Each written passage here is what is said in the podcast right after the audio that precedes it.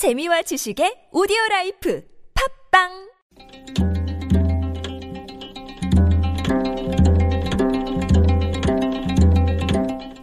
한문학자 장유승의 길에서 만난 고전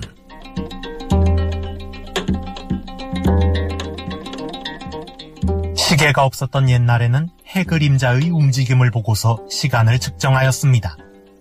이것이 해시계이지요. 해가 없는 밤에는 물이 흐름을 이용한 물시계로 시간을 측정하였습니다. 해시계와 물시계 말고도 시간을 측정하는 방법이 또 있습니다. 촛불이 타들어가는 정도를 보아 시간을 측정하는 방법입니다. 이것을 각촉이라고 합니다.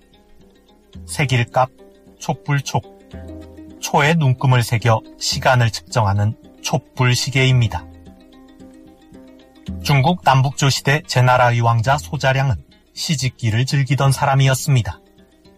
그는 종종 집으로 시인들을 초대하여 시짓는 모임을 열곤 하였습니다. 그런데 이 모임에는 한 가지 규칙이 있었습니다. 초에 눈금을 새기고 불을 붙인 뒤 촛불이 타서 눈금에 닿기 전에 시를 다 지어야 한다는 규칙이었습니다.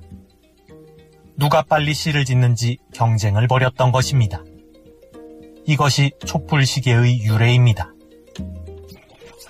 남사 왕숭유전에 나오는 이야기입니다.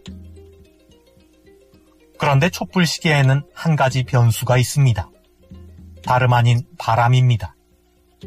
바람이 불지 않으면 촛불이 천천히 타지만 바람이 불면 촛불은 빨리 타들어갑니다.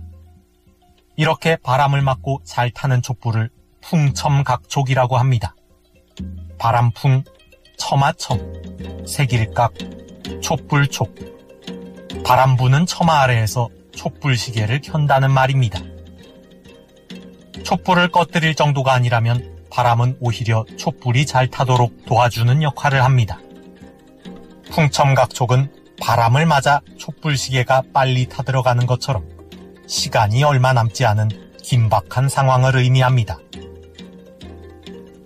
촛불 시위를 비하한 여당 의원이 발언이 논란입니다. 촛불은 바람 불면 다 꺼진다는 것입니다. 바람은 불을 꺼뜨리기도 하지만 불길을 거세게 만들기도 합니다.